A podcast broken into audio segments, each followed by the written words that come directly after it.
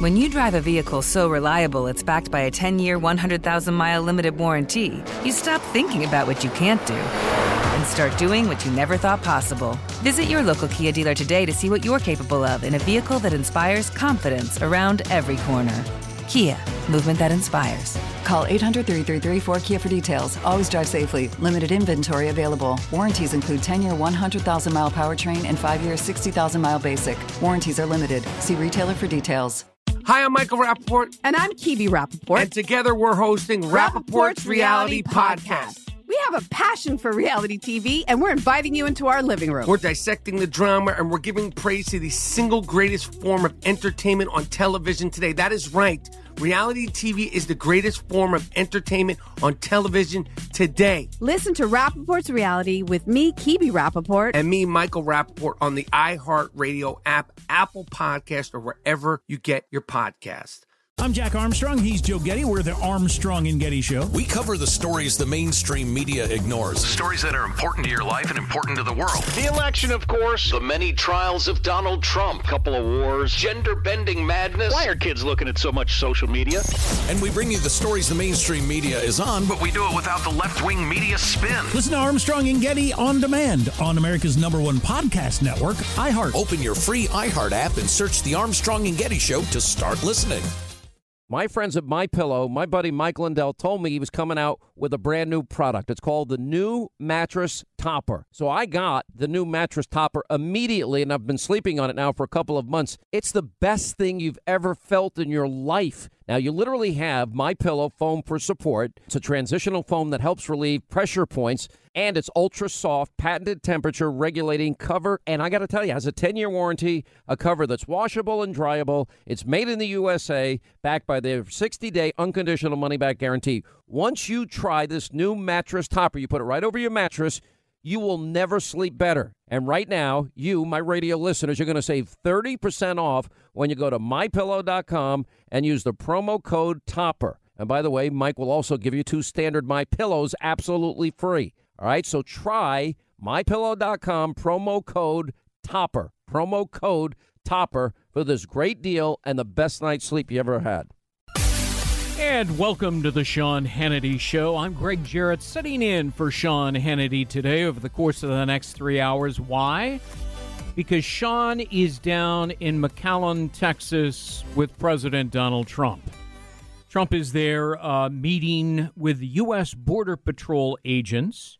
He's participating in a roundtable on immigration and border security. He's visiting the Rio Grande River and receiving an in-person briefing on border security efforts. And Sean will be sitting down with the president for an exclusive one-on-one interview with President Trump. And as soon as Sean finishes that interview, he'll be calling in here to his own show, and Sean and I will be talking about what the president said, what the president intends to do next. And be sure to tune in on the Fox News channel at nine o'clock Eastern Time on Hannity, because the entire one-on-one interview with President Trump, uh, conducted by Sean Hannity, will air in its entirety tonight on The Hannity Show on Fox News channel. That's nine o'clock Eastern Time. So lots to talk about here. Let's begin with what the president has done and what he may do next. He met on Capitol Hill yesterday with Democratic uh, leaders of the House and the Senate, other congressional leaders, and he offered to sign all of the bills they proposed to reopen the partial government shutdown in exchange for their consideration of funding. And the president didn't demand a specific amount, but he'd like to have five billion dollars. But consideration of some funding of a barrier. And as you know, uh, the president uh, the other night in his Oval Office address, he, he was even willing to say, all right, it doesn't need to be a wall. It doesn't need to be concrete. How about a metal or steel barrier? An olive branch that the president extended to his critics and political opponents on Capitol Hill. The Democrats who control the House, Nancy Pelosi, Pelosi their speaker. Uh, and, and Pelosi said yesterday, along with Schumer, No, not going to do it. So the only offer so far by Nancy Pelosi uh, vis-a-vis the wall is one dollar. That's literally what's on the table. She jokingly said, I'll give you a dollar, Mister President, and that's where she stands. The president is willing to compromise, has offered uh, various options, and Democrats say, absolutely not, we're not going to do it. So the Democrats are to blame squarely for the shutdown, partial shutdown of the federal government. So what does the president do next? Here is what the president should do. He should, as his predecessors before him, exercise the right to declare a national emergency and then direct under a specific federal statute uh, the construction by the military of the wall that he proposes on our southern border. Now, can the president do that? Of course he can do that. First of all, the Constitution provides the president with broad executive power to wage war not against just foreign foes, but to wage war against emergencies. In fact, if you know your history, and I'm sure you do, that was the basis upon which Franklin Roosevelt in nineteen thirty-three, as soon as he took over the presidency, he assumed jurisdiction over all banks in America, and he did so because it was an emergency. There was no specific statute or constitutional provision that says you may do that. Instead, there are inherent powers within the Constitution that gave him that right, that power, that ability. It's long been established that the president's principal duty, after all, is to protect the lives and the safety and the security of American citizens. No one doubts that. If President Trump declares that illegal entry into the United States is jeopardizing the health and security of Americans, their very lives, he may act. So is that illegal immigration jeopardizing lives? Look at the statistics provided by the Department of Justice. In the last two years alone, criminal aliens have been responsible for approximately two hundred thirty-five thousand violations of law, four thousand homicides, thirty thousand sex crimes, over one hundred thousand violent assaults. In just two thousand eighteen, seventeen thousand individuals with criminal records were apprehended at the southern border. And it goes beyond that. The crisis is also that of drugs. We are experiencing an acute opioid crisis in America. three hundred Americans are killed every single week from heroin, and ninety percent of that heroin is flooding across our southern border. So is there a crisis? Are lives in jeopardy? Of course. So beyond the inherent powers of the president to declare an emergency, the president also has specific constitutional authorities. Look it up. Article two, Section three. The president, quote, shall take care that the laws be faithfully executed, end of quote. Since crossing the border without government permission is against the law, it's a crime, the president is empowered to take action, such as building a wall, to halt that law breaking. And if you have any question at all about whether a barrier at the southern border, whether it be a fence or a steel barrier or a concrete wall, works, just listen to the Secretary of Homeland Security the other day. She stood in front of telephones and uh, microphones and television cameras and said, in places where a wall exists on our border with Mexico, ninety to ninety-five percent of illegal immigration is reduced.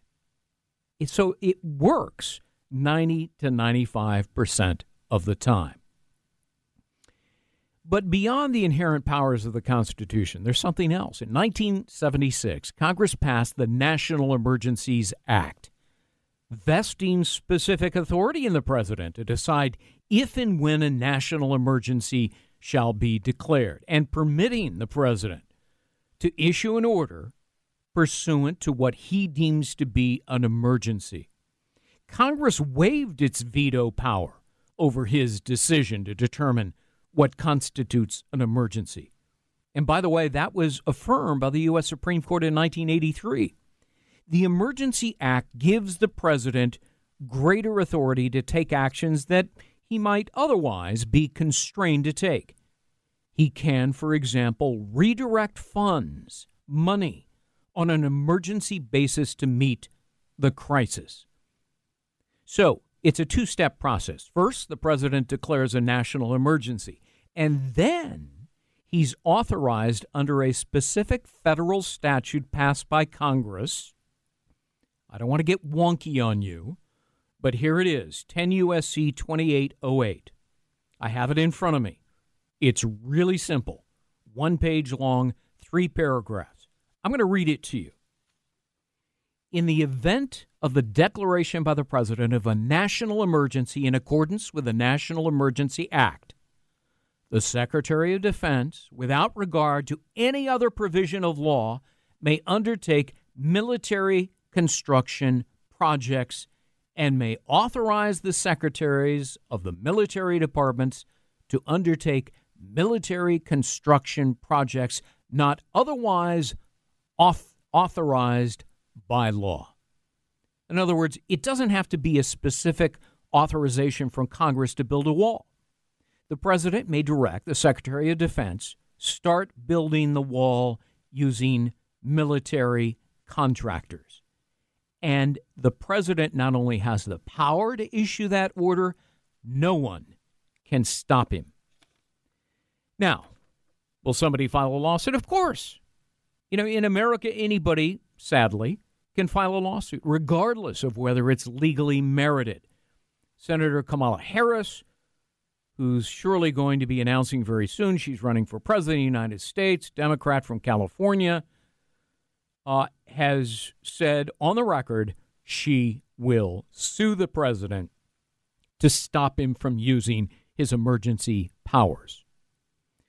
But remember, since Congress conferred and, in fact, abdicated its authority to the president for handling emergencies, her lawsuit and any other one like it will be very difficult to sustain because they have no legal basis to complain.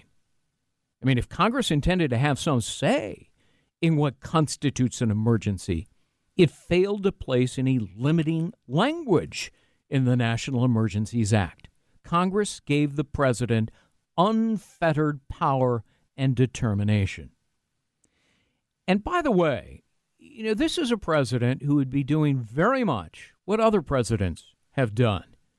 Since the passage of the National Emergencies Act, all presidents have utilized the authority. Bill Clinton, seventeen times. George W. Bush, twelve times.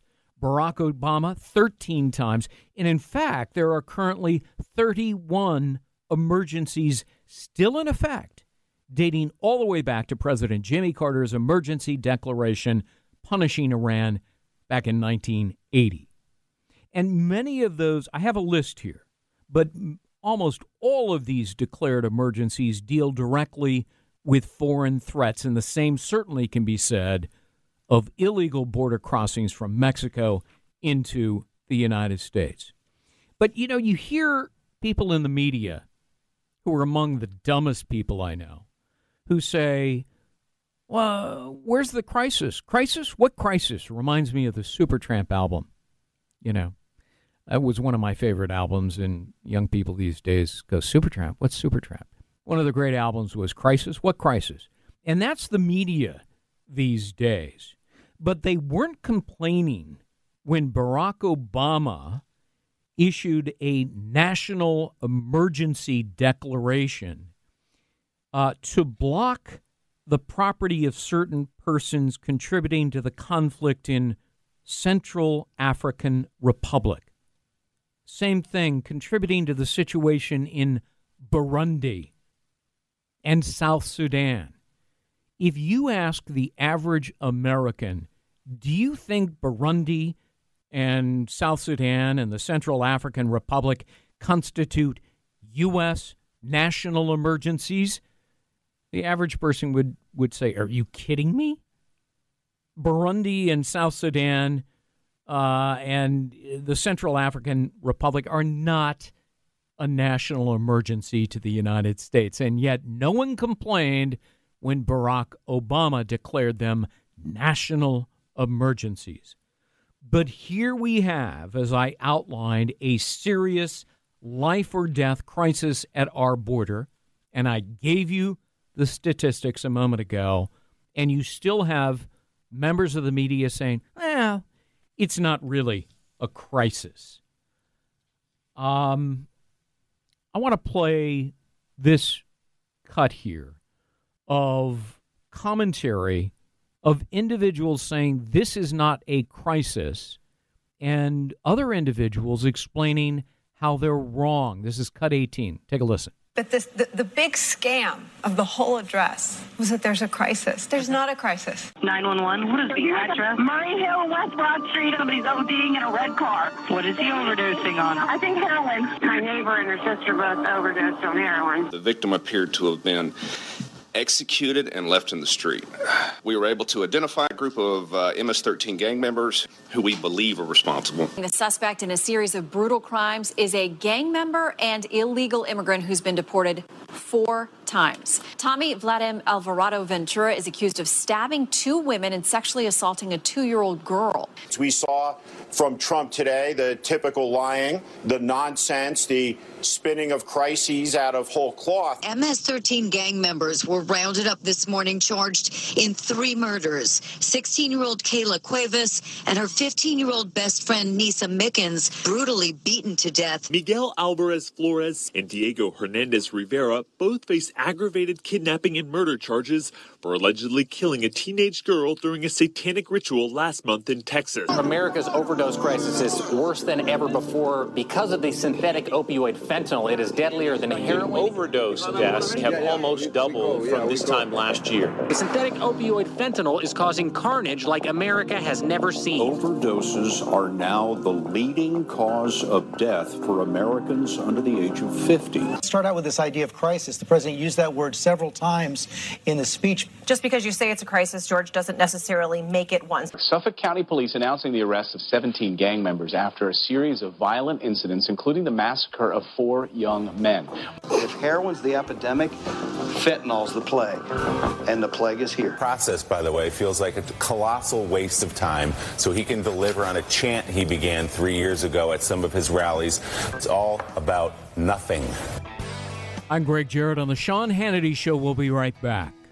Hey, if you're one of thirty-four million Americans that smokes, you know what a hassle it can be. For me, I'm out playing golf and I come back smelling like cigars. It's the smell on your hands and your breath, your clothes. But now, thanks to Juul, you don't have to worry about it anymore. Juul is a vaporizer. It does contain nicotine for a satisfying transition. Now, when I found Juul, it was a complete game changer in my life. I don't smoke any cigars any longer, and Juul was designed by smokers for smokers to be an alternative to whatever it is you're smoking. So if you're one of thirty-four million adults who do smoke cigars, cigarettes, pipe, whatever, well, there is an alternative to all of them. Now, to discover the smoking alternative that's like nothing you've ever tried, just visit J U U L dot com slash Switch America. That's J U U L dot com slash Switch America. Now, warning, this product does contain nicotine, and nicotine is addictive.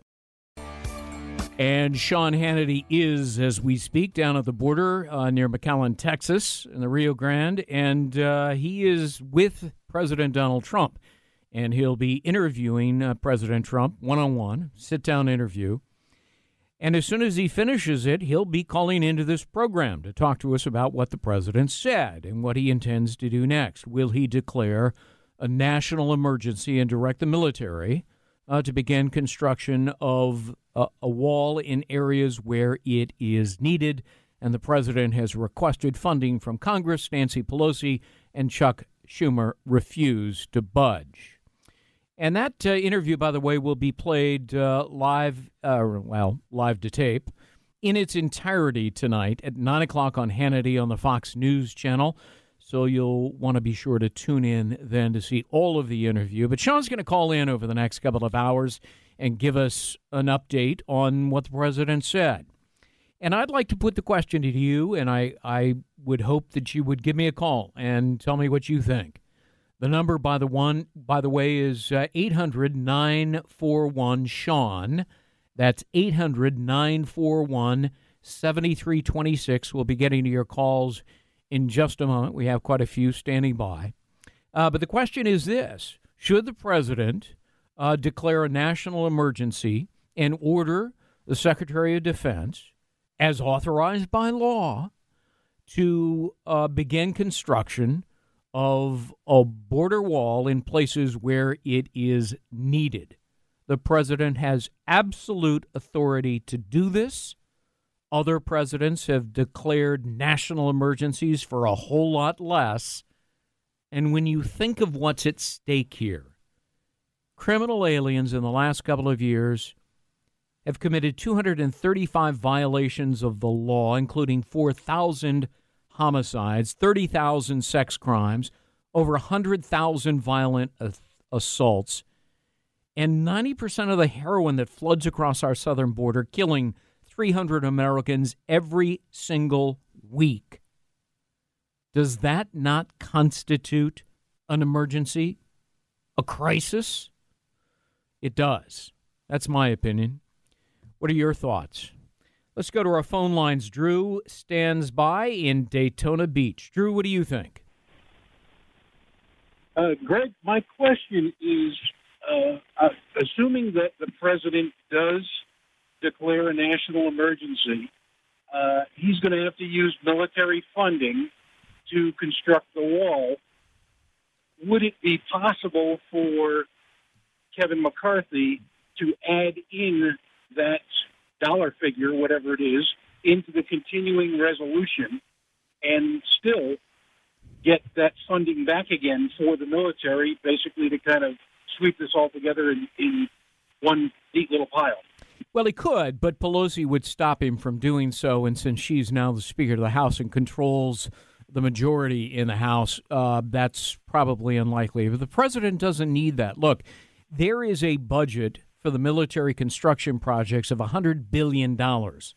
So you're only asking for five billion dollars uh, to be diverted from existing military construction projects to wall funding. So that would seem to be the logical choice.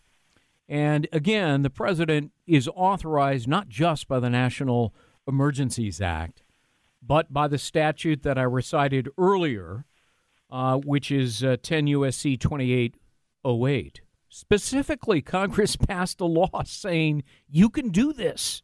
And and plus, on top of that, um, how, how could the uh, Democrats possibly complain because they passed the Secure Fence Act of two thousand six, empowering the Homeland Security Department to build a physical barrier enhancement along the border? And, you know, Democrats have long fought for a barrier uh, that separates Mexico from the United States. I want to play you a clip of what many prominent Democrats once said about building a wall and what they now say, an absolute hypocritical flip-flop. Here it is. I voted uh, uh, numerous times when I was a senator to spend money to build a uh, a barrier to try to prevent um, illegal immigrants from coming in. And you voted for an America where we build bridges, not walls. People who enter the United States without our permission are illegal aliens, and illegal aliens should not be treated the same as people who entered the U S legally. To so many Americans, we do not want the wall to be a symbol of America, much preferring the Statue of Liberty be that symbol. Those who enter our country legally and those who employ them disrespect the rule of law.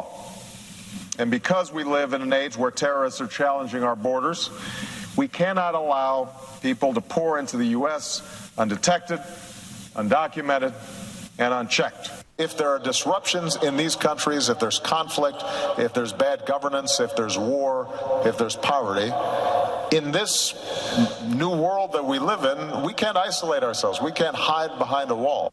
All of us agree that we need to have comprehensive bipartisan immigration reform. That can only begin strong border control. We must have that. We must control our borders. A wall is an immorality. It's not who we are as a nation. So how do you explain that? I'll tell you how I explain it. Hypocrisy born of stupidity is endemic on Capitol Hill. These are people who opposed, who are opposing the wall, who once supported the wall, and they're only opposing it now because Donald Trump wants it. And they don't want to give anything Donald Trump uh, wants because they hate him. It's as simple as that. They, they, they hate him as a person. They hate his policies. They hate what he stands for. Their unabashed scorn and visceral hatred of the president is reflected in their decision-making now, opposing the wall that they have long fought in favor of. They have advocated for a barrier, and now they're against it only because Trump is in favor of it. And there's no other way of looking at it. That is the plain, unadulterated truth. Let's go to our next caller. Max joins us uh, from Utah. Max? Hello. I think the Democrats are opposing this wall because they're waiting for donations from across the border. The drug cartels will pay handsomely to stop the wall. You know, you could fund the wall if you just used uh, all of the seized assets of El Chapo. There is a better way, and that's what I called about. They, he can build the wall. He can make the Mexicans pay for it with already existing funds that he has at his disposal. Which There's funds are those? Okay. Everybody in the world, nobody pays taxes to the federal government except for U S citizens and people that hold a green card. Those called legal aliens. The illegal aliens, when they pay taxes, they do so with unverified Social Security numbers with unverified names. Now, they can't, because they can't verify it, all this funding that is paid by these people working here in the United States goes into an account called a donation account, okay, because they can't verify it. And we're talking well, who, who controls who controls that account? Oh, the Federal Reserve. And since their incarnation, the Federal Reserve has never been audited. You can ask Ron Paul about this. He um, went on and on about how they needed to audit the Federal Reserve to yeah. see where our money actually goes. You know, I like the but, idea. Maybe we need to get Ron Paul on the telephone next. Let's go to our next caller. Richard joins us from New Jersey. Richard, how are you? Hey, how you doing today? Thank you for having me on. I think I have a little kind of unique perspective on things. Um, first of all, I'm a government contractor who's out of work, so I, I can speak about that.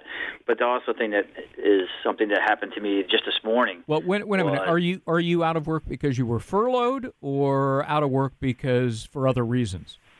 Uh, for furlough, yeah, I'm part of the government furlough. Okay. Friday Friday was my last day. I was but able do, to work. Do you support the president's position nonetheless? Yeah, absolutely. Why? And and um. Well, just as an example, this morning I went, was taking my daughter to school and was passed by two police vehicles screaming by, and found out uh, just earlier today that a, a young man had overdosed and uh, uh, fatally um, just this morning a few blocks from my home.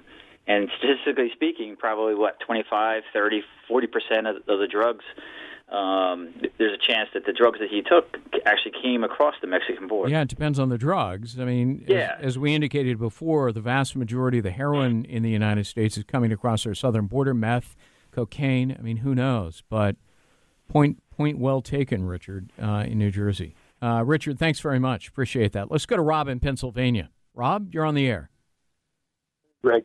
You know, just as desperately as we need a border wall, as we need dams and levees and seawalls as infrastructure to keep out things that are dangerous coming in and control the flow. But you were, you were citing some U S code, and there are laws that are never, ever enforced, and I don't understand why. And you will be familiar with uh, Title eight, thirteen twenty-four of U S Code, which makes it a crime to encourage or help people to get here illegally, and also makes it a crime, a felony as a matter of fact, to harbor them, house them, or transport them. Those laws just aren't enforced. You're right. Existing federal law, there is no Ninth Circuit's going to overturn existing right. federal law. I don't think. It's never enforced. You can't harbor one, you can't house them, you can't transport them, and you can't aid them to get here. You know, you're absolutely right. I, I am well familiar with that specific statute in the criminal codes, and it, it makes it a crime to harbor, harbor or shield uh, anyone who is here illegally. Uh, and uh, the punishment is up to five years behind bars. And if somebody is killed as a consequence of your enabling and harboring and shielding an illegal alien who commits that crime, the punishment is life behind bars. So, you know, you think about the sheriff in San Francisco, the mayor in San Francisco, who were harboring and shielding Uh, the illegal alien who came here and murdered a young woman on the pier in San Francisco. Why weren't they criminally prosecuted back then? I argued vociferously that they should have been, uh, but at the time it was the Obama Department of Justice. They took no a- action. I encouraged Jeff Sessions to take action. He suggested generally he might. And the feckless, incompetent Sessions never did. We need to start enforcing the laws on the books. We're going to pause, take a quick break. I'm Greg Jarrett in for Sean Hannity. He has an interview with President Trump. He is going to be calling in very shortly to tell us what the president said. You can watch the entire interview tonight on Hannity on the Fox News channel. We'll be right back. Welcome back to the Sean Hannity Show. I'm filling in for Sean. I'm Greg Jarrett, by the way, at the Fox News channel. Uh, a legal analyst, former lawyer, author of the uh, number one New York Times bestselling book, The Russia Hoax, and we'll be talking about that at the top of this next hour in a few minutes. But I'm here because Sean is down at the border. He is with President Trump as he meets with border security agents, getting a briefing on illegal immigration and border security. The, as soon as uh, Sean finishes his one-on-one interview with the president, he'll be calling in to this program. So stay tuned for that. He'll give us an update on what the president said. And tonight at nine o'clock Eastern on the Fox News channel on Hannity, you can watch the entire interview with President Trump. In the meantime, we're taking your uh, telephone calls. Got a couple of minutes left. Want to go to Bill in Pennsylvania. Bill, you're a police officer, as I understand, and, and God bless you and thank you for your service as a law enforcement hey, official. Appreciate it. Thanks, Greg. How are you today? I'm well. I just, um, you know, I wanted to, to lead off by saying we're, even in Pennsylvania here, we're affected by a lot of the illegal aliens, uh, mostly here working on the farm, but uh, the reason I'm not a police officer anymore is because I was injured uh, by one who uh, was attempting to get away from me and, uh, you know, wrecked my police cruiser. And and uh, heck, he was never deported even after he was caught, you know? Unbelievable. Which was very frustrating. Unbelievable. Um, I did have a question, just as a teaching moment. I am newer into politics, but uh, did, did Nancy and Chuck and all them use the border funding in the past is a way to get elected into their positions? Oh, sure. Or yeah, I mean, that's it never built in the first place. Well, you know, some of it was built. Uh, some of the fence was built. But, yeah, I mean, you know, there is nothing that happens on Capitol Hill, especially among people like uh, Chuck, I'd walk a mile for a camera Schumer, and uh, Nancy, we've got to pass the bill to find out what's in it, Pelosi. Um, there, there's nothing that they do that doesn't directly extend to their own benefit, and that is their perpetuation of power on Capitol Hill, which is sad and pathetic and tragic, but that's the truth of the matter. Bill from Pennsylvania, thanks very much.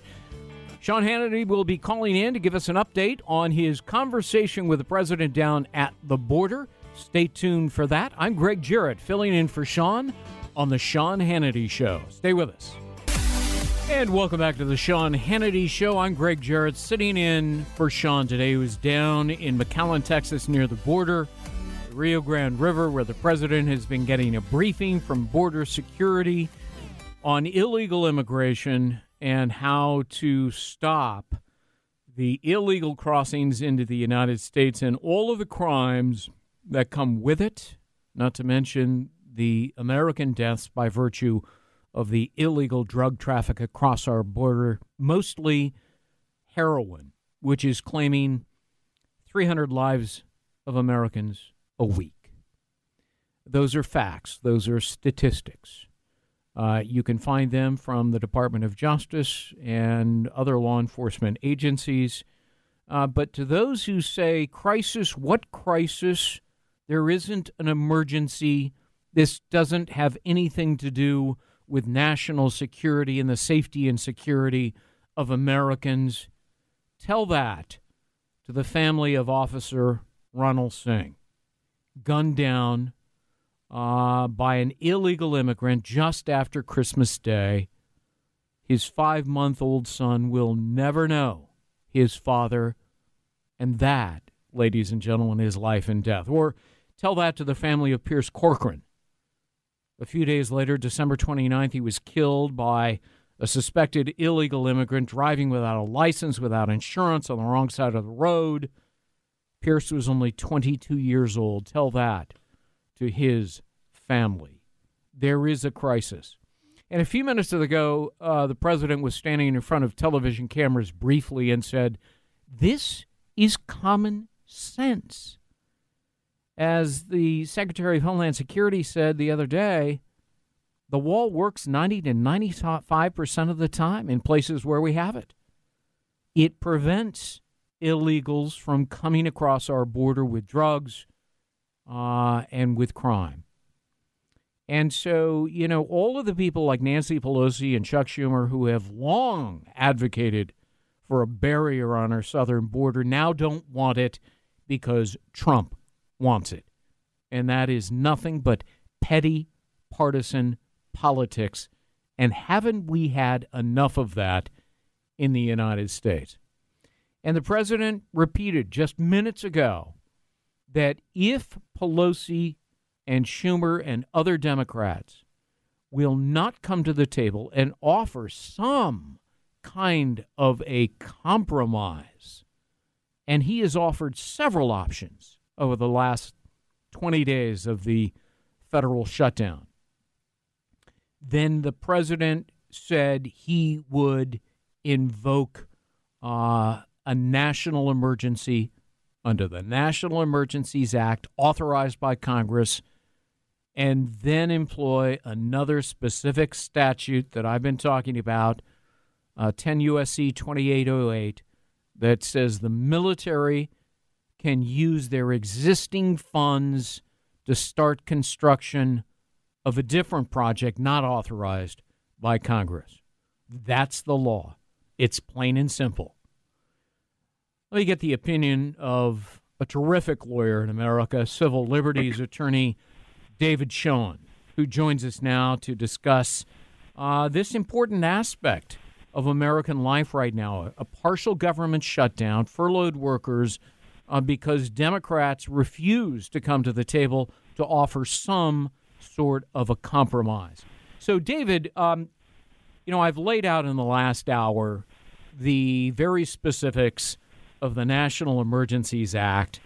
And I also explained ten U S C twenty-eight oh eight, emergency powers that specifically include constructing any unauthorized construction project by the military at the direction of the Secretary of Defense, uh, who is directed by the President of the United States.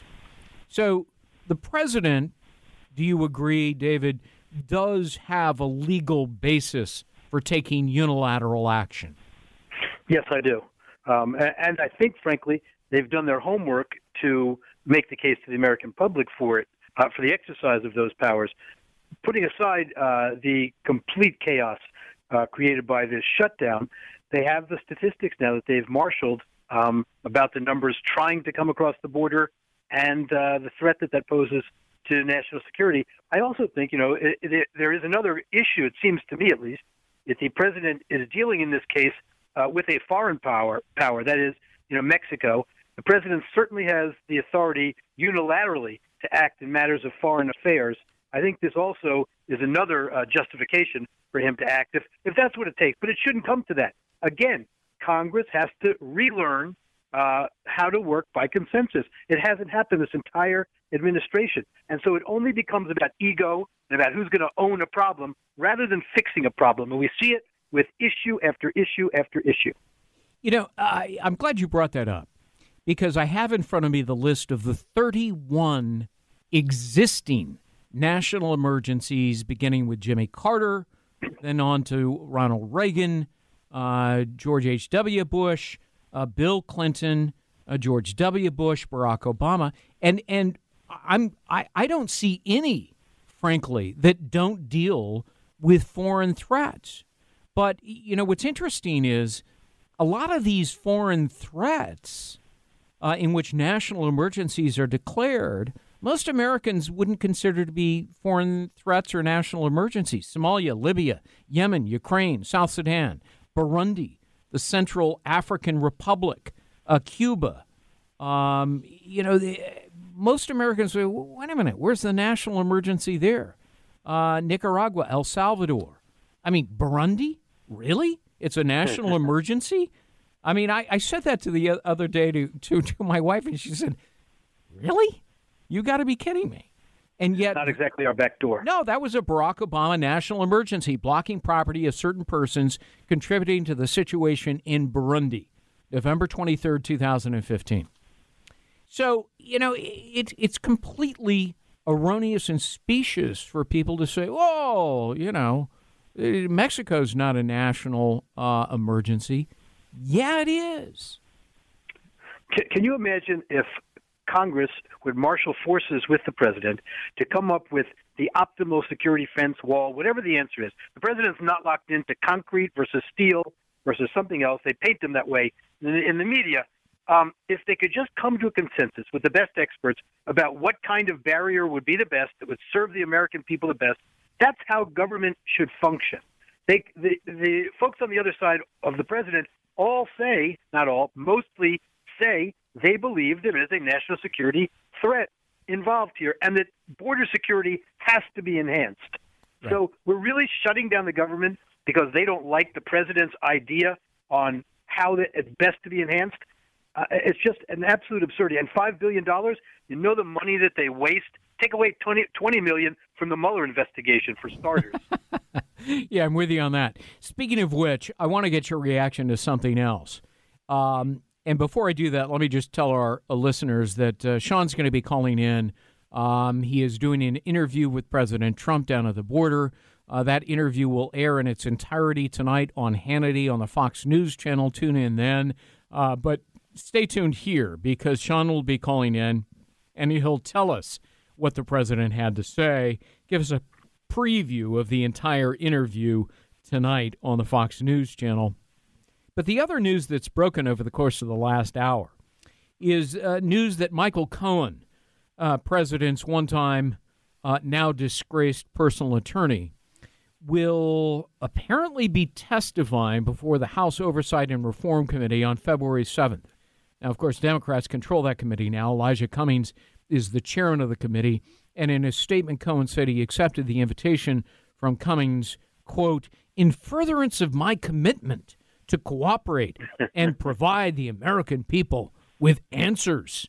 I look forward to the privilege of being afforded a platform, blah, blah, blah, blah, Michael Cohen, who is a an admitted prodigious liar and and a considerable confessed criminal. So, uh, you know, I, I I don't believe anything Michael Cohen ever says. Uh, you know, once a liar, always a liar. And, uh, you know, who's to say he won't be lying in front of the committee? Um, right. What do you think? I, I, yeah, I have a couple of thoughts about it. One is I think that Michael Cohen, if he's going to speak publicly, ought to get his playbook straight on what his motivation is. Because we heard originally, you know, he'd take a bullet for the president. Then he's had enough of this.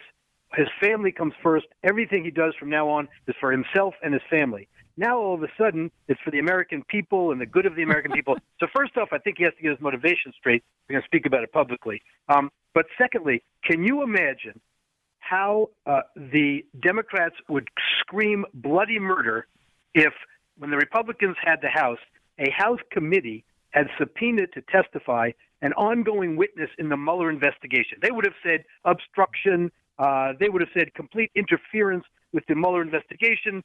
They would have screamed bloody murder. And now Cohen is still trying to earn himself points by cooperating with Mueller. In fact, they said they had to check with Mueller to make sure nothing he said would interfere uh, directly with the investigation. All these folks are working together. That's the collusion, to steal a word. Um, and it's just the hypocrisy once again raises its uh, horrible head. You know, uh, Cohen's the kind of guy, if you put a statement in front of him that said, I am Cary Grant, a k a. Archibald Leach, signed Michael Cohen, he would sign that happily if if there if there was some benefit to him, right? I mean, this is the kind of narcissistic, self-absorbed, um, you know, sociopathic liar that Michael Cohen's record demonstrates. And so, I mean, I'm you know, what do you really get out of listening to this guy in front of the Oversight Committee? I, I just don't know. Just grandstanding, just showboating. Same thing that goes on with all of these so-called investigations, whether it's by the Mueller team or by the Democrats um, in the House, unfortunately. It's a public show. You know, interesting, I, I don't mean to switch subjects too much on you, but I, I noticed something today that's completely uh, epitomizes this. There was, um, you know, uh, uh, Attorney General nominee Barr was on the Hill meeting with Democratic senators today. Right. So Feinstein, for example, said that uh, she's interested in knowing what, what what was the genesis of the memo that Attorney General-to-be Barr wrote about the Mueller investigation. So then someone said, well, did you ask him when you met with him? She said, no, I didn't ask him that when I met with him. I want to ask him that in public. Do you want the information or, or do you just want a grandstand? It's just unbelievable. Oh, my God. You know, Dianne Feinstein, I, you know, I don't know how she thinks with that brain of hers. I really don't. You know, and, and it's one of the problems by having a non-lawyer on the Judiciary Committee. Um, but, you know, there she is. Uh, for yeah, for the, all... the lawyers, the lawyers do a bad enough job. You're right. I, I don't know if you can distinguish among them. They really do. Uh, They're awful. Yeah. They're they're. It's unbelievable. All right. Um. Listen, can I hold you over because I, I want to talk to you about the imminent departure of Rod Rosenstein. I wrote a column about it on fox news dot com. Um. And I'd love to get your reaction to Rod Rosenstein's departure and what will happen next with soon-to-be Attorney General William Barr. David Schoen's with us. Uh, our telephone number, by the way, is one eight hundred nine four one SEAN. That's one eight hundred nine four one seven three two six. We'll be right back. Welcome back to The Sean Hannity Show. I'm Greg Jarrett. Sean will be calling in very shortly with his interview of President Donald Trump down at the border in McAllen, Texas. It'll air in its entirety tonight on Hannity on the Fox News channel. In the meantime, let's talk for a moment about Rod Rosenstein, the Deputy Attorney General, who will thankfully leave the Department of Injustice. Um, and so we may get a reprieve and hope of reform at the D O J. David Schoen's with us, civil liberties attorney. David, what do you think? I think that your article today is phenomenal and says it all. You hit on every problem, almost every problem. Uh, I don't know if everybody knows all the problems that have arisen with Rod Rosenstein in this position. It's called uh, Greg Jarrett, Why Rod Rosenstein's Departure Will Help Restore the Rule of Law at the Justice Department. It's today on fox dot com. Um, yeah, everybody's got to read that. Uh, that says it all. Listen, the guy's been a disaster. He shouldn't have been in the position in the first place. He's a very mediocre sort of person who uh, I think was it was just a mistake to appoint him. But since then, as you point out in your article, I mean, the guy has never seen a conflict of interest that he didn't love, it would seem. Um, he, uh, you know, as you point out, he's a fact witness for the Mueller investigation. He wrote the memo uh, justifying Comey's departure, but then he fell all over himself to indulge Comey by appointing Mueller. Um, he's got no business in this position. Uh, he's leaving now. You know, I read a piece the other day. Nobody seems to know whether he's got control of the Mueller investigation or Whitaker does. Whitaker has the authority to have control over it. Uh, we should have seen some affirmative steps by him to rein in the misconduct by those investigators. I think we will with Bill Barr in there. I got about forty seconds uh, left, but um, what's your opinion of Bill Barr? I think he's the man for the job right now. You know, this is who the president picked after careful consideration. It's this, uh, the role now of the legislators to consent to that after asking the questions they want to ask. I saw that Senator Klobuchar said she thinks it's being rushed. This is being rushed. We have a Department of Justice in complete chaos. You need a man with a person with experience to take the helm now and right the ship. The great David Schoen, civil liberties attorney, and he's going to stay with us uh, for the next segment to talk a bit more about Rod Rosenstein. And we're waiting for Sean to call in his interview one-on-one with President Trump down at the southern border. We'll be right back. Hannity is back on the radio right now. And in fact, Sean will be on the radio in just uh, a few moments, we hope. Uh, as soon as he finishes his interview with President Donald Trump down at the uh, border in McAllen, Texas, where the president is being debriefed by security officials there, um, Sean will join us and tell us uh, what the president told him in a one-on-one interview that you can watch in its entirety tonight on Hannity on the Fox News Channel, nine o'clock Eastern Time. In the meantime, um, we've been talking about the imminent departure of Rod Rosenstein, and I wrote a column. You can look at it on fox news dot com, the opinion section. It's entitled, Why Rosenstein's Departure Will Help Restore the Rule of Law at the Justice Department. And let me just read one part of it here, which really synthesizes the role Ro- Rosenstein has played over the last two years. He has been the de facto attorney general. Rosenstein engineered and presided over signal abuses at the Department of Justice, transforming the rule of law into the rule of lawlessness. He championed abusive double standards of enforcement and ignored wrongdoing in his own department and the F B I. Justice took a back seat to petty partisanship. More egregiously, Rosenstein was an active participant in one of the dirtiest tricks perpetrated in modern politics, the targeting of the president without legal cause or evidence. David Schoen rejoins us now, civil liberties attorney. Um, and I appreciate uh, your reading my column and, and mentioning it, uh, David. There, you know, Rosenstein has so much to answer for, and one of the things that really sort of uh, chafes at me is that he has consistently resisted requests by Congress to question him about his actions. Yeah, I, I mean, I'm, I'm I'm not sure really why he's been given the choice so many times and why uh, the Republicans missed some great opportunities. We had some very aggressive committee chairs. Devin Nunes did a great job in many ways. A lot of these guys, Goodlatte, but I think they left the job unfinished, unfortunately. Rod Rosenstein got away with a lot of it. I'm waiting to see now, though, when Elijah Cummings will call him before his committee, and we'll hear from Rosenstein how he obviously was forced out, more obstruction, something like that. I, I hope that's not going to be what happens. I hope he'll just, you know, you know ride off into the sunset, because this has been a disastrous um, reign at the Justice Department. It started when, you know, Mister Sessions felt he had to recuse himself, and from that point forward, the emblem of the Justice Department has been the Mueller investigation, and it's gotten off track so badly. Everybody, uh, most people in this country want to see us get back on track with policy. Stop the Mueller investigation. Move forward with moving the country forward toward greatness, the economy. Get, get back on track where the president had it headed. You know, uh, Rosenstein is the one who brought us this national nightmare of Robert Mueller and his team of partisans and their investigation into Trump-Russian collusion uh, without any evidence, without probable cause, in violation of the regulations. It was, you know, it was Rosenstein who, who volunteered to write the memo to Trump, citing all of the reasons that Comey should be fired for usurping the power of the attorney general, violating the F B I and D O J rules.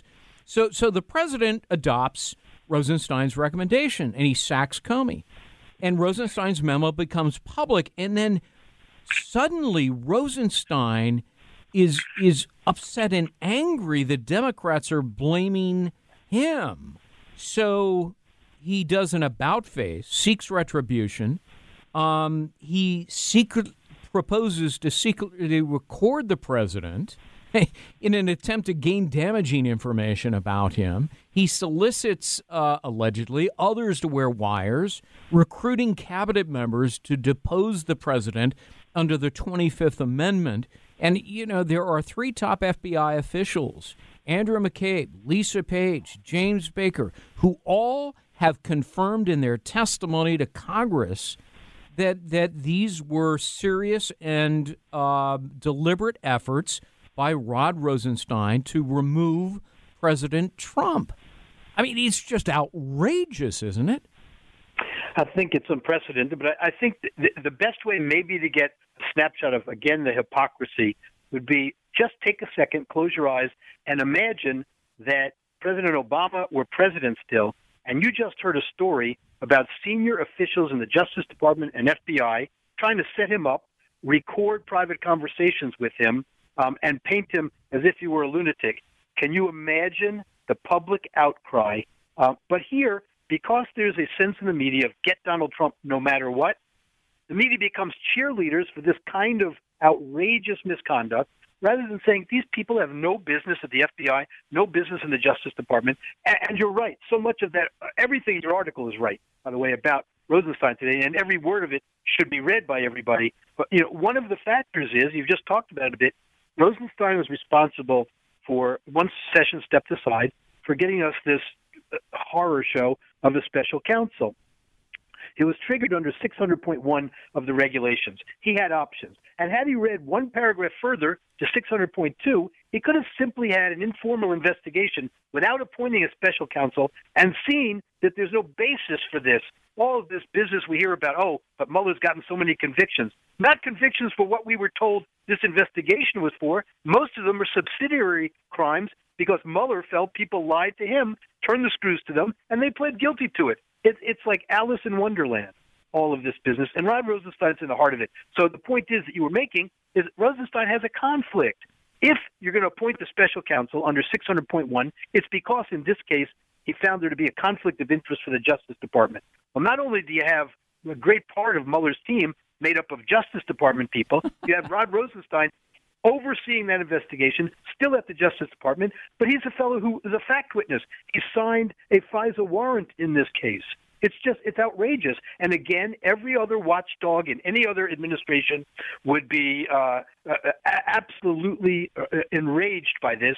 And instead, anything that they think helps bring down the president is a good thing and consistent with the rule of law somehow. You know, in, in my book, The Russia Hoax, uh, I cite uh, a myriad of law professors and legal experts who were all in unison aghast that Rod Rosenstein never recused himself.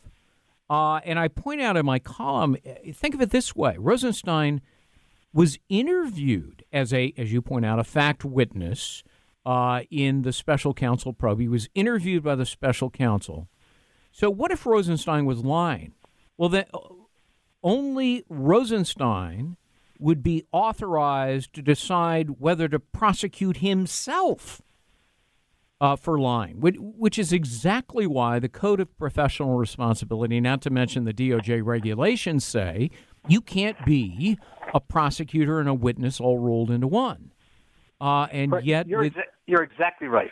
You're exactly right. And it's really highlighted, by the way, in this setting. Because under the regulations, Rosenstein has the specific authority to determine the scope of any investigation. And he can call off any avenue that the special counsel intends to go in. Um, that's expressly written into the regulations. Um, and six hundred point nine, I, I don't need to go through the specific regulations, but that's his authority. And so you're right. He's, you know, Uh, uh, actor, judge, executioner, um, and decisor over who they're going to investigate, when they're going to investigate it, and when Mueller's tactics are appropriate or not appropriate. I mean, you know, if this was on an ethics exam for the bar, uh, you know, I mean, uh, any idiot could have answered it correctly. And yet yet Rosenstein has violated all of this with impunity. It's it's really quite amazing. And the other thing is, you know, the illegitimate nature of the appointment of the special counsel. This case was a counterintelligence probe. The uh, special counsel regulations allows for a special counsel in a criminal investigation, not a counterintelligence probe. Um, and, and not only that, you must uh, state evidence of a suspected crime. There is none that that was named or identified in the authorization order, which was clearly defective. And yet it has gone on for a year and a half. Last word on this, David. Yeah, I'll tell you the crime. The crime is stealing my tax dollars for the Mueller investigation. I mean, we still don't know what their budget has been. We'll find out one day. It literally is in the double digits of millions of dollars, and we're how far into it now? I mean, it's just we're going to be two years coming up. Yeah. It's just it's got to end. The country wants to get back on track with policy. Yeah, that's the real crime right there. And yet it goes on and on and on. David Schoen, Civil Liberties attorney, always great talking to you. You're such a wealth of knowledge, and we always appreciate your sharing it with us. David Schoen, thanks very much. Thank you very much. All right, when we come back, uh, love to hear from you about either this subject or the president's visit down at the southern border. Sean Hannity is with him, one-on-one exclusive interview. When Sean finishes, um, he will be calling in with an update. So uh, talk to us about the government shutdown, border security, the building of a wall, or talk to us about the Mueller investigation and Rosenstein. Our number is eight hundred nine four one SEAN. That's one eight hundred nine four one seven three two six. I'm Greg Jarrett, sitting in today for Sean Hannity. Welcome back to the Sean Hannity Show. I'm Greg Jarrett. I have the pleasure of sitting in for Sean today because he's down at the border with President Trump and just concluded an interview exclusively. You can see tonight in its entirety on Hannity. Uh, but right now, Sean joins us on the phone. Sean, uh, good afternoon. Hey, hey, hey, Greg. First, thanks for, thanks for uh, uh, jumping in. Sure. I, I do like this role reversal because I'm always interviewing you, so it's about time you get to throw me. Uh Well, I'm not, we're in McAllen, Texas. You know, I just some background. I've been down to the border at least, I think, thirteen, fourteen times now. And, you know, when I talk to these agents that are there, especially this is the where the Rio Grande section is in McAllen, Texas. And I could walk across where we were into Mexico, and I'd be there in less than two minutes, minute and a half, depending how fast I was walking. And after talking to all of the, the Border Patrol guys, the ICE guys, all the law enforcement guys, they they are explaining in detail, you know, all of the drugs that are being confiscated, you know, the the list of countries where people are coming from, Pakistan, Indonesia, uh, Bangladesh, the Middle East, all over the world, and they're crossing at the Rio Grande. And we talked a lot about the human toll of all of this, and the president's plans as as things now, if they continue to be stymied by obstructionist Democrats that have changed their position from two thousand six to thirteen, that he would go ahead and declare a national emergency. And as you have written uh, quite eloquently, and Mark Levin and some other smart uh, legal scholars, uh, that is going to probably be the means by which he does this. Uh, it's sad that we're politicizing something that is so important when ninety percent of America's heroin is coming from that southern border where I literally just left five minutes ago. And we know now fentanyl is coming in in greater and greater numbers. We know Americans are dying at around three hundred per week because of the drugs coming into the country. And, you know, callously, Nancy Pelosi, Chuck Schumer, everybody in the media with their little talking point that this is a manufactured crisis. Well, tell that to police officer Singh's parents, or tell that to, you know, uh, this guy Pierce Corcoran, the twenty-two-year-old in Knoxville that was killed by an illegal immigrant, or tell that to any of the families, three hundred a week, that lose a loved one because of heroin epidemic, uh, the heroin abuse and epidemic in the country. The president was adamant that he's going to stay strong, and he's going to find any way he can to get the job done, uh, and there's no backtracking on his side. I also had a chance to interview uh, Senator Ted Cruz and Senator Cornyn. Uh, they are united, they said, in the Senate. Last night I interviewed Kevin McCarthy. They seem united in the House. I don't see a split. I see full support for the president. President is basically saying this is a life and death issue for the American people, and he takes his job seriously protect and defend the homeland.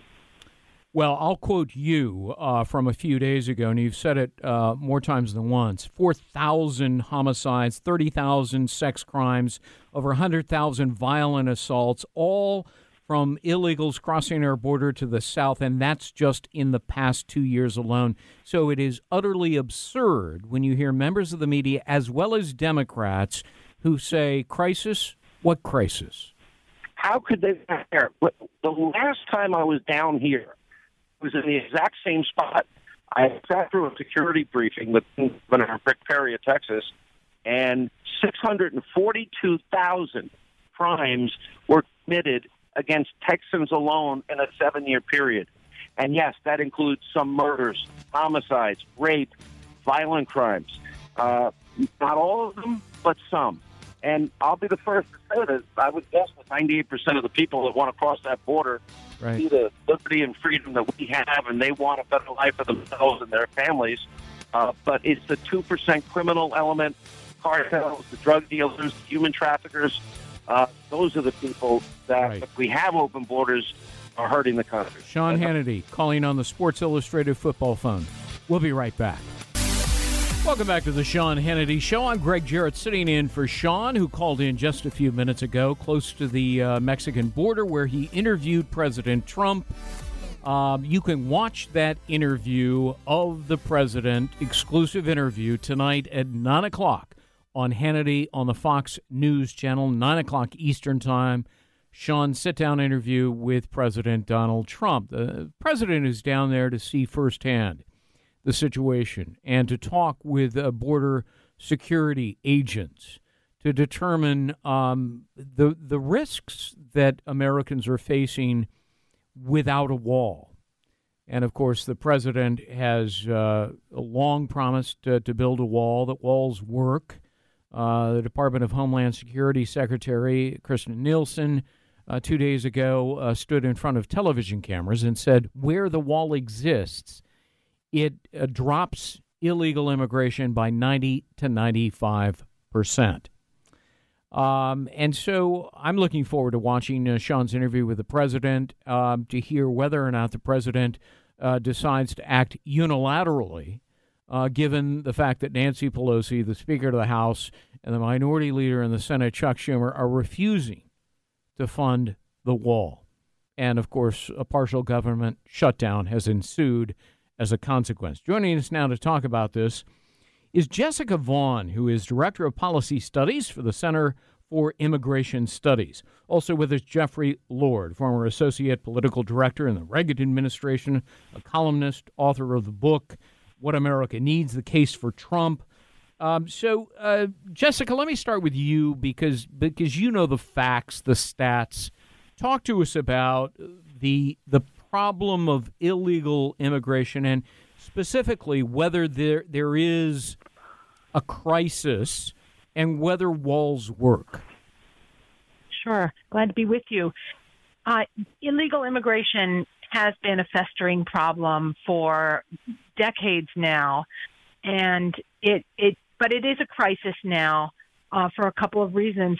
I- illegal immigration is a problem because, first of all, it displaces Americans from job opportunities. It depresses the wages of Americans who are in, in, in the same industries as people coming here legally. It represents a national security threat because if people are coming in illegally, we don't know who they are or why they're here. And it also is a public safety problem because for the same reason, many of the people who are coming here are not coming here just to work, but they're coming here to join gangs or dr- traffic drugs or be involved in other criminal activity. And, of course, this is a fiscal issue as well, because when people settle here illegally and are working in lower-paid jobs, they are qualifying for welfare programs, and uh, their kids are going to school here. And so they represent, uh, and then they're not paying taxes, I should add, or at least not enough to cover their services. And so this represents a tax burden for Americans to support illegal immigrants who are not self-sufficient. And uh, research shows that each illegal alien is a net fiscal loss of over eighty-two thousand dollars over their lifetime.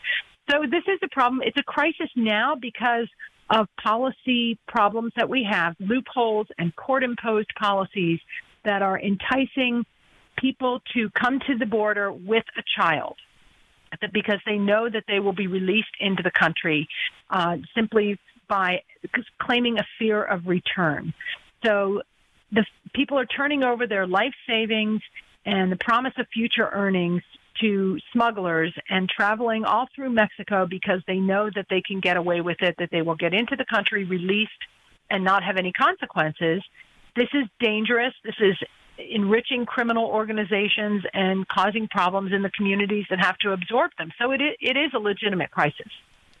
All right. So you've named some important things that we should all consider. Um, displacing Americans from jobs, depressing wages, national security threat, safety problem, vis-a-vis crimes, a tax burden. And, of course, as the president pointed out in his speech, coming with all of that is the humanitarian crisis that exists.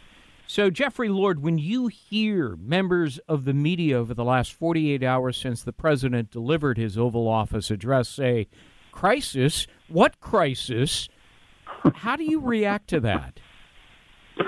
Well, the first way I react is the hypocrisy of it all. Whether it's the media, I mean, you can't get into these media institutions. You've been in them and you work in one, and I was at C N N, and I, you know, they have effectively walls to keep people from going into the upper floors. They have security guards there, they have gates, et cetera. When I began my career in Washington working in the House and Senate, you could walk and drive anywhere on Capitol Hill. Now, and I was there the other day and drove by, you, you couldn't get close because they've erected these low concrete walls all around the U S. Capitol building. They've blocked off all the streets with walls and, and these iron ramps that pop up from, from below ground. Well, why are they doing that? They're doing it because they work, and they keep the Capitol and Nancy Pelosi and Chuck Schumer and all of their colleagues safe. So the notion that this is, and, and the media, of course, is not going to not going to cover that. And, you know, the media pushes an agenda, Greg, and I'll give you one quick contrast. We all remember the Time magazine cover from last year that had President Trump. It was photoshopped, had President Trump towering over this two-year-old Honduran girl who was sobbing, whose picture was taken at the border. And they tried to make you believe that she had been separated from her mother, which was not true. The mother just put her down right at her side so she could be searched appropriately by Border Patrol agents. Sure. Where is the Time magazine cover right now about uh, Ronald Singh, the, the California police officer, right, who was shot to death? It doesn't exist. Because they've there are too many to fit on a cover, too many victims. Yes, that's right. And they're not going to do it because they are pushing an agenda. Yeah. You know, um, I want to set up our next discussion by playing a montage of Chuck Schumer and Nancy Pelosi claiming that experts uh, don't want a wall, we don't need a wall. Take a listen to this. The experts say you can do border security without a wall, which is wasteful and doesn't solve the problem. The question is not about do we need to protect our borders? Of course we do. Uh, is it effective to build a wall, even if it costs ten cents? Is it an answer? Um, my name is Brandon Jett. I'm the president of the National Border Patrol Council. I've been a Border Patrol agent for twenty-one years. I can personally tell you from the work that I have done on the southwest border, that physical barriers, that walls actually work. The experts say you can do border security without a wall. Is it effective to build a wall, even if it costs ten cents? Is it an answer? My name is Art Del Cueto. I am vice president with the National Border Patrol Council. It comes down to border security. We fully support the president and all his efforts to secure our nation's borders. The experts say you can do border security without a wall. Is it effective to build a wall, even if it costs ten cents? Is it an answer? Once we deport these people, these people will not stay in their country. These criminal aliens that have been released from jail, that have been deported, will come right back into the United States. However, if we had a physical barrier, if we had a wall, we would be able to stop that. We ask our congressmen to fund border security and fund the border wall. The experts say you can do border security without a wall. Is it effective to build a wall, even if it costs ten cents? All right. you know, uh, you know, Nancy and Chuck think they're experts on everything, but when you actually hear from the experts who were there, who have experience, um, they say Nancy and Chuck are full of it. Uh, what say you, Jessica? I've been to places where we have effective barriers, and they most definitely work. Anyone who has been to look at the barrier systems that we have now, that all of that both Chuck Schumer and Nancy Pelosi voted for at one time, um, knows that they work. Of course they do. And they work for Mexico, too, because they, you know, you don't get thousands of people literally amassing by the border where there's no barrier to try to cross under cover of darkness. It, it, it slows them down. It, it drives them to places that are more difficult to cross, and it deters people. The, the illegal crossings in California and parts of Arizona and around El Paso and a few other places have been decreased dramatically by putting up the fencing, and it makes the neighborhoods on both sides of the barriers much safer because the criminal cartels that control these areas move to other places to get people and drugs and other contraband across the border. You know, uh, Jeffrey, um, the ever-oblivious and dense C N N's Jim Acosta was mocked across social media today for posting a video that he meant uh, to downplay President Trump's claims of a border crisis, but in truth, it actually ended up supporting uh, the president's argument that border barriers improve security. So here's Acosta. He's walking along this um, uh, steel barrier, and I'll quote him here. Uh, but you can see the video online. It's hilarious. Here are some of the steel slats that the president has been talking about, Acosta said. But as we're walking along here, we're not seeing any kind of imminent danger. End of quote. No, Jim, you're not seeing a danger because the wall is there. Uh, you know, this kind of idiocy seems endemic among the media. Greg, I have to tell you, I know Jim Acosta, and I, I, when I, I was so astounded when I saw that, that I tweeted him and just said simply, maybe that's because walls work. Um, they, Jesus. And he's they, there with his, you know, his Ray-Ban shades like he's Mister Cool, you know. He's hoping to get on a late-night talk show once again. I, I, I just, you know, it's it's a mindset. And the president mentioned the other night uh, two words, common sense. And, I, you know, at thirty thousand feet to pull back of it, this is the problem with the American left and American liberalism. There is just no common sense there about a whole range of things. But this is the most obvious one at the moment. I mean, of course walls work. Of course they do. This is why they surround Jim Acosta with him when he goes into work. Yeah. So that he's safe and secure from people trying to get in there because of C N N. I, I mean, it is just mind-boggling here that they can't seem to figure this out. It's, it's, you know, you don't know whether literally to laugh or cry. Yeah. Well, you know, what I... he needs to do is go to the many places along the border that have nothing. Yes. Uh, like around Laredo and in South Texas where the president is, is visiting. And then if Jim Acosta stood there long enough, there would be uh, illegal alien adults with kids accosting him, thinking that he's with That's the Border right. Patrol, and then he'd figure out what's going on. Acosta gets accosted. Uh, there's your natural headline. That experience. Yeah, I mean, you know, but he wouldn't go there because, um, well, he's not smart enough to go there. But second of all, he'd probably end up being a victim of a crime, and, you know, Jim doesn't want that. All right. But he um, knows it's dangerous. Yeah, of course. You know, it's it's obvious to anybody with an ounce of common sense and half a brain, uh, which excludes necessarily Jim Acosta. All right. Um, if you guys could stick around for just a moment, I uh, want to talk to you just a bit more. We're going to squeeze in a quick break. I'm Greg Jarrett. In for Sean Hannity, his exclusive interview tonight with President Trump down at the border will air on Fox News Channel at nine p.m. Eastern on Hannity. Back in a flash. Welcome back to the Sean Hannity Show. I'm Greg Jarrett in for Sean today because he is down at the border, just finished interviewing uh, President Trump. That full interview will air tonight uh, on Hannity at nine p.m. Eastern Time on the Fox News Channel. Um, back with us uh, are Jessica Vaughn, Director of Policy Studies for the Center for Immigration Studies, Jeffrey Lord, who is a uh, former political director in the Reagan administration, a columnist, author. So, uh, Jeffrey, it appears to me to be uh, imminent that the president, in light of the refusal of Democrats uh, to negotiate, will act unilaterally by invoking uh, the National Securities Act and then directing uh, the military to engage in construction of a barrier uh, where it's needed. Uh, should he? Yes, absolutely he should. You know, and you, you mentioned uh, my time in the Reagan White House. Uh, President Reagan was faced with a strike from the air traffic controllers in August of nineteen eighty-one, and striking federal employees, that, that is illegal.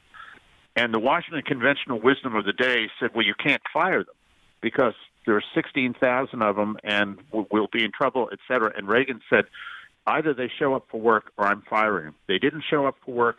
He fired them. The union finally went bankrupt. The president of the union wound up selling real estate in Florida, all because Ronald Reagan stuck to his guns. And I think President Trump is made of exactly the same stern stuff, and he is going to stick to his guns, and he should. Uh, and, in fact, you wrote about it quite eloquently today in a uh, column entitled President Donald Gandhi Reagan. So that'll get your attention. You can find it at uh, spectator dot org. Uh, final words from uh, Jessica Vaughn. What about that using uh, the National Emergencies Act? I've read it. The president uh, is entitled legally to use it, and a further statute, uh, ten U S C twenty-eight oh eight, in which he can use emergency uh, powers to specifically uh, authorize construction. Yes, I, I think that he has the authority to do that. Um, uh, there, and there are some authorities in immigration law as well that would enable him, for example, to deputize other federal law enforcement agents and state and local law enforcement agencies to assist at the border. And uh, I would prefer that uh, this gets done through um, through Congress. All right, got to leave it there. Thank you both. We'll be right back. Welcome back to the Sean Hannity Show. Sean's interview tonight with President Trump will air live to tape. He did it uh, live about an hour ago, and it was tape recorded, and so you'll see it in its entirety tonight at nine Eastern on Hannity on the Fox News channel. That's why I'm here, Greg Jarrett, sitting in for Sean, because Sean's down at the border with the president, uh, getting a security briefing down there from Border Patrol agents and others. Uh, some breaking news uh, in the last few minutes. Uh, Lindsey Graham, United States Senator from South Carolina, prominent member of the Republican uh, uh, Party, the Republican majority in the Senate, has issued a statement, quote, "It is time for President Trump to use emergency powers to fund the construction of a border wall slash barrier," end of quote. And Senator Graham cited uh, Speaker Nancy Pelosi's refusal to negotiate on funding for a barrier wall, saying the path uh, to negotiation has now been closed by Pelosi. And so Lindsey Graham calling for the president to use what I explain in great detail, citing the law uh, a couple of hours ago, the president's emergency powers to order the Secretary of Defense to uh, divert construction projects of the military to construct uh, barriers where they are needed on our southern border. The president has unfettered authority to do it. He should do it. I have been advocating for it, and Lindsey Graham has now come out in favor of that, which, uh, quite frankly, probably means a lot to the president. I think it's inexorable the president will use his emergency powers. All right, um, let's go to our next caller, Greg from South Dakota. And, Greg, I want to thank you. You're a farmer there, as I understand it, and you've been holding for a long time. I appreciate your patience. Uh, what are your thoughts? I've been here two hours. I'm going to take my time and get them all in. Number one is, you were my pick for Attorney General from day one, Mister Jarrett. Thank you. Number two is build build the wall, President Trump, because you can use the military. They will do it faster, better, cheaper. You're already paying them wages. You don't have that stuck on. You'll get more wall for your money. Good point. Number three, and number three is Homeland Security. Back in December, when that Illinois Congressman Gutierrez, I believe, was chastising Secretary Nielsen. Right. The perfect comeback for him would have been, with all due respect, sir, I just thank God that Mary and Joseph were not Democrats. They'd have just went to the closest Planned Parenthood and aborted an inconvenienced pregnancy, and our Savior never would have been born. Yeah, all right. Um, I'm not sure I agree with that last point, uh, but, Greg, uh, thank you for your thoughts. Greg from South Dakota. All right, let's go to our uh, uh, next caller, and and it requires a bit of a setup here because we're transitioning now to the Robert Mueller investigation, the Mueller hoax, as I would call it. It it began as the Russia hoax and now has evolved into the Mueller hoax, with the media hoax and the impeachment hoax um, right behind it. I wrote a book uh, called The Russia Hoax, The Illicit Scheme to Clear Hillary Clinton and Frame Donald Trump. Uh, I'm proud to say it was the number one New York Times bestseller when it was published in July. Since then, I've updated the book for a paperback version, which will be published in four weeks on February twelfth. You can go to Amazon dot com. It's already up there, the paperback version, with an updated preface and epilogue, which provides you with additional new information that's taken place since the book went to print in June of this last year. So, same title, The Russia Hoax, but it's an updated version of the hardback. Uh, you can buy it on Amazon dot com right now. You can pre-order it. It'll be available in bookstores nationwide on February twelfth. Um, I heartily recommend uh, the book, if I do say so myself, because I think it lays out better than anyone else the facts, the law, and the evidence. So let's go to our next caller, Rick from Chicago. Rick, how are you? Hello. How are you, Greg? I'm well. Thank you. Uh, congratulations on your book and the work you're doing. Uh, Thank you. I'll get to the point. Uh, I was shocked when I read James Comey's testimony. We've been told for a long time now that Sally Yates uh, sent the F B I agents to interview General Flynn Uh, uh, on the idea that he violated the Logan Act. Which is and, absurd, of course, as you know. Correct. Uh, but I was shocked to read the transcript, and I, I'm uh, sure you did as well. I did. Uh, one of the few substantive things that Mister Comey testified to was that, number one, Sally Yates did not send the agents. In fact, that she called him afterwards and was upset that, that he had done so. And more, more importantly, number two, that he came right out and said that the Logan Act had nothing to do with the reason he sent the agents, that it was part of his counterintelligence investigation, suggesting you know, that General Flynn was under investigation as part of that uh, pro- problem and not the Logan Act. So we've been told about this Logan Act uh, issue, uh, which he debunked. And also, uh, I had thought that Sally Yates was some kind of had a hand in the interview, but apparently did not. Did you see that?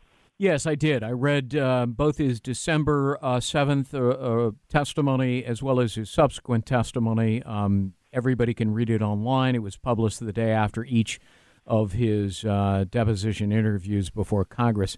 You know, um, I would say this. I don't believe anything that James Comey says. Um, he is completely self-serving. Uh, and Probably deep in his heart, he knows that he uh, violated all kinds of rules and regulations, uh, first in clearing Hillary Clinton and then launching the Trump-Russia investigation without probable cause and without any evidence. And uh, his conduct in the uh, in the Michael Flynn debacle, um, you know, they used the Logan Act as a pretext to go after Michael Flynn, to lie to Flynn, to convince him to do uh, an interview with F B I agents who were just going to come over there and have a little chat. No big deal, no legal jeopardy, you don't need a lawyer. They were setting him up, and they used the Logan Act as a pretext. For people who don't know the Logan Act, it prohibits um, American citizens from interfering in diplomatic disputes. But the Logan Act, which has never been successfully prosecuted in two hundred years, has no application to Michael Flynn because he wasn't a private citizen. He was acting in the course and scope uh, of his position as the National Security Advisor for the incoming administration. So there's no Logan Act violation, but they used that as a pretext. And now that Comey has been exposed for uh, erroneously and, and wrongfully using that, he's trying to change his story. Oh, it's a counterintelligence investigation. Like, like what? Why would why would there be a counterintelligence investigation for Michael Flynn, who's doing his job? He's supposed to be making contact uh, with foreign officials. I mean, that's what all transition officials do.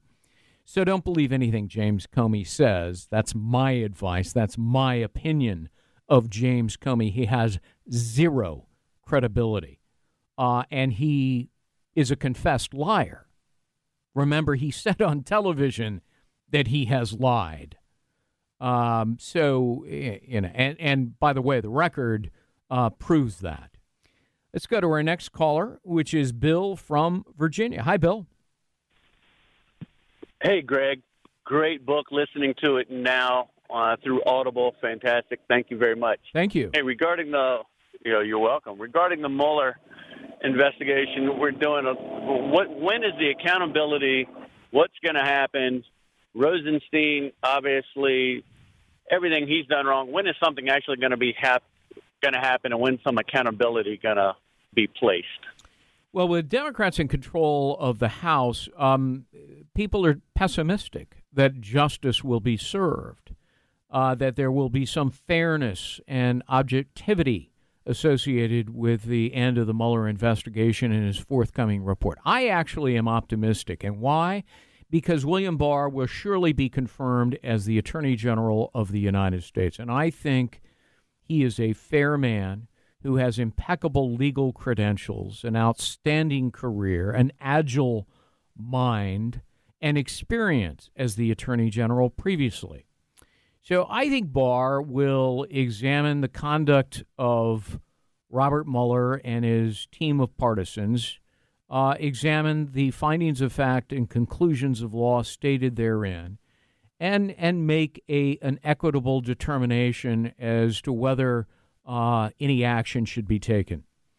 Now, um, you know, just look at all of Mueller's prosecutions. None of them so far have anything whatsoever to do with Trump-Russia collusion to win the election, which was uh, the stated uh, order Uh, authorized by Rod Rosenstein.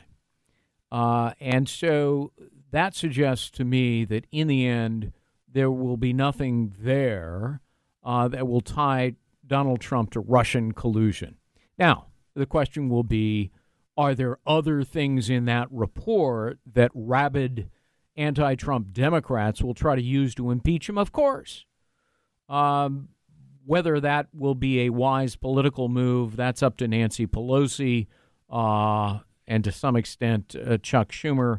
You know, you've got to get a majority in the House uh, to vote for impeachment, two-thirds uh, to convict in the Senate. I, I don't think that would ever happen, but the impeachment hoax is alive and well. So we'll wait and see what's in Mueller's report. It'll be important to also consider consider simultaneously the Trump counter-report being prepared uh, by Jay Sekulow, Rudy Giuliani, and the other attorneys on Trump's team. Because remember, Mueller is a partisan. He's only going to be presenting the prosecutor's side. He's a prosecutor, and prosecutors only present one side of the story. It is never fair. It is never balanced. So to accommodate that, to counter that, you need to consider the Trump report, which will also be coming out. We're going to take a quick break. More of your calls on the other side. I'm Greg Jarrett, sitting in for Sean Hannity. My paperback, The Russia Hoax, the paperback updated version of the hardback, comes out one month from now. You can order it on Amazon dot com. We'll be right back with more of The Sean Hannity Show. Welcome back to The Sean Hannity Show. I'm Greg Jarrett, in for Sean today. He's on his way back to New York, but first, he was down at the border today in Texas interviewing uh, President Trump, who was meeting with border security officials, looking firsthand at the situation there, the crisis. And the question now becomes, uh, given the Democrats' refusal to fund the wall, will the president act on his own unilaterally by invoking the National uh, Emergencies Act and a further statute that allows him to construct the wall through and with the military, uh, even though Congress has not authorized it? Congress passed that law. The president is perfectly entitled to use that law. He's authorized and empowered and should. And uh, Senator Lindsey Graham a short time ago issued a statement saying this is what the president should do: act unilaterally, build the wall on his own. Will there be lawsuits? Of course. But there's no legal basis to sustain a challenge against the president's uh, legal unfettered authority to act. So you can watch uh, Sean's interview tonight with the president. He'll be asking him about that. Uh, nine o'clock Eastern on the Fox News channel. The program, of course, is called Hannity. And I've uh, I've enjoyed being with you over the last three hours. I want to mention again my book, uh, The Russia Hoax, will be coming out in a updated paperback version with new information, facts, evidence, and law that have come to light since the hardback was published in July. You can uh, order it now on Amazon dot com. It's up there. It'll be uh, available in bookstores nationwide beginning February twelfth. The name of the book is The Russia Hoax, The Illicit Scheme to Clear Hillary Clinton and Frame Donald Trump. I want to thank uh, all of our guests today. David Schoen was with us, Jessica Vaughn, Jeffrey Lord, and all of our callers who uh, had a lot of great points to be made and, and some serious questions that were posed. You know, uh, Mueller hired a team of anti-Trump partisans, and he launched an intensive and indiscriminate search for some proof that the president had coordinated or conspired with Russians during the election. No evidence has emerged. So a frustrated Robert Mueller changed tactics. He expanded his mandate beyond its stated purpose to pursue anybody associated with Trump. The special counsel created opportunities for crimes where none existed. And if you want to read more about it, check out the updated paper version of The Russia Hoax, available on Amazon dot com. I'm Greg Jarrett. Thanks for being with us. It's lunchtime at Tim Hortons, and we're serving up a special deal just for you. Our new five ninety-nine lunch deal includes your choice of any lunch sandwich and a side of crunchy kettle chips. Because what's lunch without a little crunch? And the sandwich choice is all yours, like a ham and Swiss, Chipotle chicken wrap, B L T, and more, made to order just the way you like it. Tim Hortons' new lunch deal. Simple, delicious, and just five ninety-nine. Now that's a good deal. Only at your neighborhood Tim's. U S only. Price and participation vary. Terms apply. More Than a Movie is back with Season two. I'm your host, Alex Fumero. And each week, I'm going to talk to the people behind your favorite movies. From The Godfather, Andy Garcia. He has the smarts of Vito, the temper of Sonny, the warmth of Fredo, and the coldness of Michael. To the legend behind La Bamba, Lou Diamond Phillips. When I walked in, I didn't think I had a shot at Richie because John Stamos's picture was already up on the wall. Listen to More Than a Movie on the iHeartRadio app, Apple Podcasts, or wherever you get your podcasts. Hi, I'm Michael Rappaport. And I'm Kiwi Rappaport. And together we're hosting Rappaport's, Rappaport's Reality Podcast. Podcast. We have a passion for reality T V, and we're inviting you into our living room. We're dissecting the drama, and we're giving praise to the single greatest form of entertainment on television today. That is right. Reality T V is the greatest form of entertainment on television today. Listen to Rappaport's Reality with me, Kiwi Rappaport. And me, Michael Rappaport, on the iHeartRadio app, Apple Podcast, or wherever you get your podcast.